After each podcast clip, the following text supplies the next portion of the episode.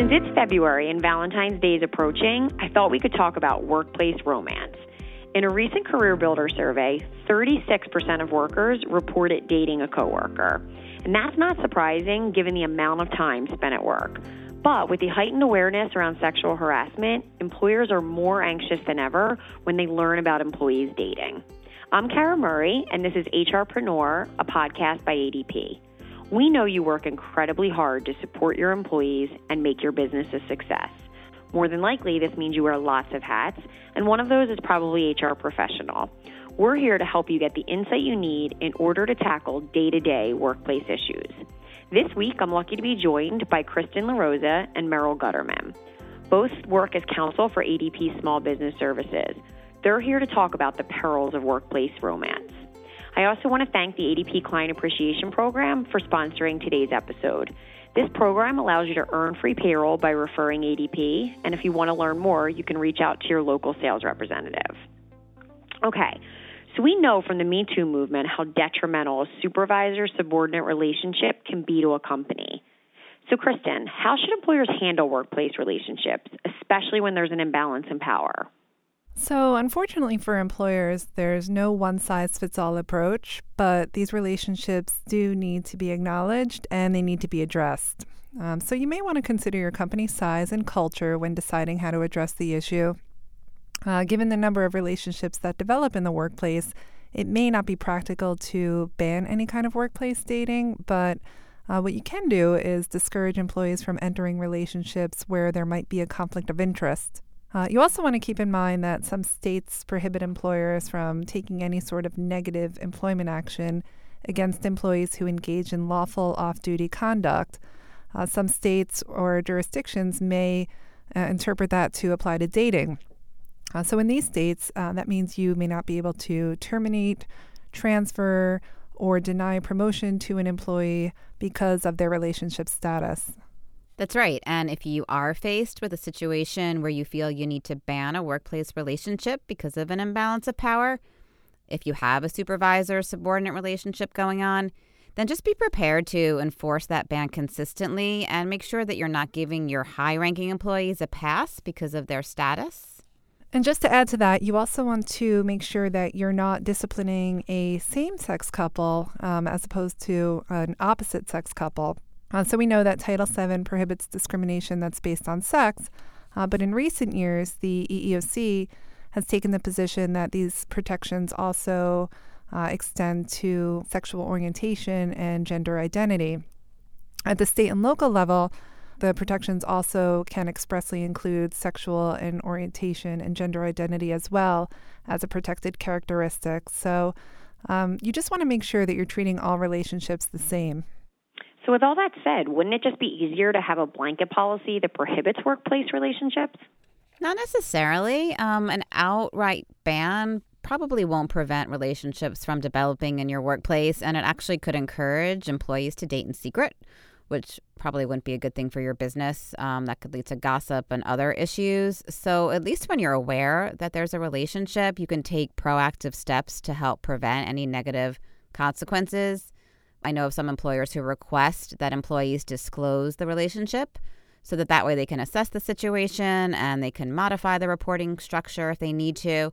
So if you're one of those employers that does request disclosure, then we would recommend meeting with the employees individually to confirm the relationship is consensual. And then while you're there, remind them that they need to be making sure that their relationship doesn't interfere with their job performance and their conduct in the workplace. Yeah, and also when you're in situations where you actually can modify the reporting structure, uh, the question often becomes who should be transferred. Uh, so routinely transferring the subordinate may seem like the default option, but if you have a man or if you have men who are primarily holding a supervisory position in your company, uh, then that sort of routine transfer could have a disparate impact on women. Uh, so in order to help avoid this issue, some employers require the supervisor rather than the subordinate to move. Um, so this can certainly help minimize the concern about any gender bias, but um, that may not always be the right practical or desirable approach.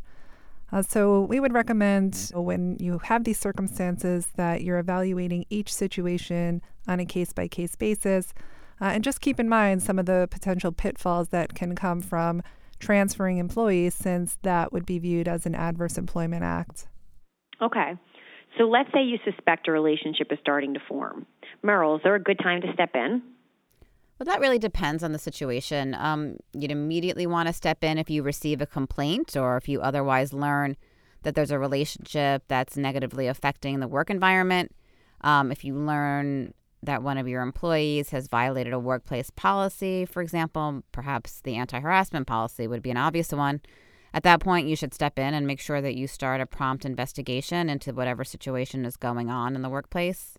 And it's also critical to encourage your employees to report inappropriate conduct. In this situation, this could extend to conduct or behavior that's exhibited by the dating parties, uh, or if a, an employee feels like they were denied a promotion uh, or a job opportunity that was given to one of those employees in the relationship. Uh, because of their relationship status, you would want to encourage them to uh, report that as well. And to that point, uh, any complaints should be encouraged without exposing an employee to fear of retaliation, um, whether that complainant is a victim or a witness to the problematic conduct. And also, you always want to make sure uh, in these situations, when you have a complaint process, that you're affording the employee with multiple avenues to file a complaint. Uh, and clearly explain that the company will, of course, take all complaints seriously. Yeah, and just to add to that, regardless of whether you have a dating policy or not, you should have a written policy that prohibits sexual and other forms of harassment and outlines your company's complaint process. And keep in mind, too, that both men and women may be considered harassers or victims, and that the victim doesn't necessarily have to be a member of the opposite sex. And also, your employees should abide by your sexual harassment policy during not only work hours, but also after hours and outside the workplace, you know, keeping in mind they could be at a off-duty party or an outing, and they still need to comply with your harassment policy in these events as well. Absolutely. If you haven't listened to our episode on lessons learned from the Me Too movement, you'll definitely want to check that out. Kristen and Meryl talked about how the Me Too movement has impacted the workplace and how employers can prevent and respond to harassment. So I'm going to throw another scenario at you. Let's say an employer hears from another employee that two employees are dating. These employees aren't part of the same reporting structure and aren't in a position to influence the other's performance. How should the employer respond to that, if at all? So the employer should absolutely respond, but their approach is going to be slightly different since this isn't a supervisor-subordinate situation. Uh, so in this case, we'd recommend meeting with the employees separately to confirm the relationship is consensual, and also remind them that they're expected to maintain professionalism while they're at work and their relationship cannot interfere with their performance. Uh, it's also best to remind employees of the company's anti-harassment and anti-retaliation policies. I'd have each employee review the policies and confirm in writing that they've received, read, and understand each policy, and also keep a signed and dated acknowledgement in their personnel file. Right, and I'd also recommend documenting the discussion and keeping a copy of that record in the employee's personnel file as well. Um, this is something that can be really helpful to you if you have an employee who files a harassment complaint resulting from the relationship. You can turn back and have that documentation um, to use if you ever need to defend yourself in a complaint. Okay, got it. Now, if the relationship is impacting performance, how should this be handled? So I would handle a performance issue consistent with how you've handled similar performance situations in the past. Uh, so first, you can try engaging in an informal conversation with each employee, and I'd really clearly explain the performance deficiencies that I've noted, uh, and also work with the employee to possibly outline some um, goals or ways to improve their performance. Uh, and if after that conversation you're still not seeing any improvement, uh, then I would go to the next step and consider having a formal documented conversation with that employee. So how can workplace relationships where there's a power differential affect other employees? What are some of the potential risks you see? So when there's an imbalance in power, uh, these relationships can lead to employee complaints about favoritism uh, or possibly even rumors that the relationship isn't consensual. Uh, so here we recommend training supervisors on your policies, uh, teach them to on how to identify and respond to sex harassment and also how to handle situations where a workplace relationship impacts morale or employee productivity. Now, what if an employer finds himself in a situation where they have no choice operationally but to allow a romantic relationship between a supervisor and a subordinate? That's a great question, and I'm sure this happens in a lot of businesses. So there are things you can do. First thing I'd say is actively try to manage your risk. So this might mean another member of management is overseeing employment decisions that are made with regard to the subordinate. And again, it's requiring that each employee acknowledge that the company's anti-harassment and anti-retaliation policies are going to be top of mind. We'd also recommend that you remind your supervisor not to take any adverse action if the relationship ends or is having trouble, and then remind the employee that they too have the right to take action and end the relationship without any adverse employment consequences. And if they have concerns or feel that their relationship is impacting their work environment, that they should be reporting those concerns to H R or to, the, or to somebody who can help them address um, the situation and make sure that they're being treated fairly in the workplace. For sure. Now, what if an employer learns of a romantic relationship between one of their employees and one of their clients or vendors? So this is something else that could present issues for the company. Um, you could have a situation where the employee is steering business to a vendor, um, which would be against company policy. And you're also going to have to deal with sexual harassment laws that extend to protections um, to non-employees as well. Um, there are sexual harassment laws that address vendors and contractors and clients, so employers need to be mindful of these laws where there's a romantic relationship between an employee and a client. So because the relationship, it could reflect poorly on the company, um, and at worst, it could expose the company to risk. There are some companies that have rules against employees dating clients, vendors, or other third parties outside of the workplace. Okay. So we talked a lot about potential risk related to workplace dating. For our employers out there who are considering a workplace dating policy, what recommendations do you have? So I think, first, it's a, a great idea to implement a workplace dating policy, especially what we're seeing with regard to the Me Too movement.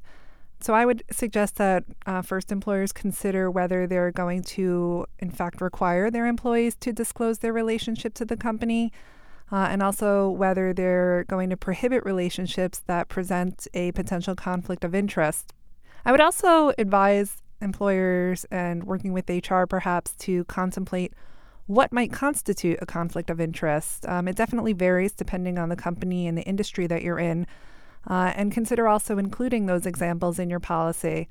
Uh, the policy should also outline reasonable expectations on conduct for employees whose relationships may not present a conflict, uh, and explain that uh, certainly the company's anti-harassment policy uh, will apply in these situations, harassment will not be tolerated, uh, and then remind employees that they must maintain Uh, professionalism in the workplace and also at work-related events.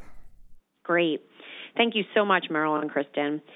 So it sounds like personal relationships in the workplace are bound to develop, but if you clearly define inappropriate conduct, you train your supervisors on how to respond to it, that it can really help minimize any negative impacts. We want to thank you all for listening to HRpreneur. Again, I'm Kara Murray, and for all the latest episodes, you can subscribe in iTunes or wherever you listen to podcasts.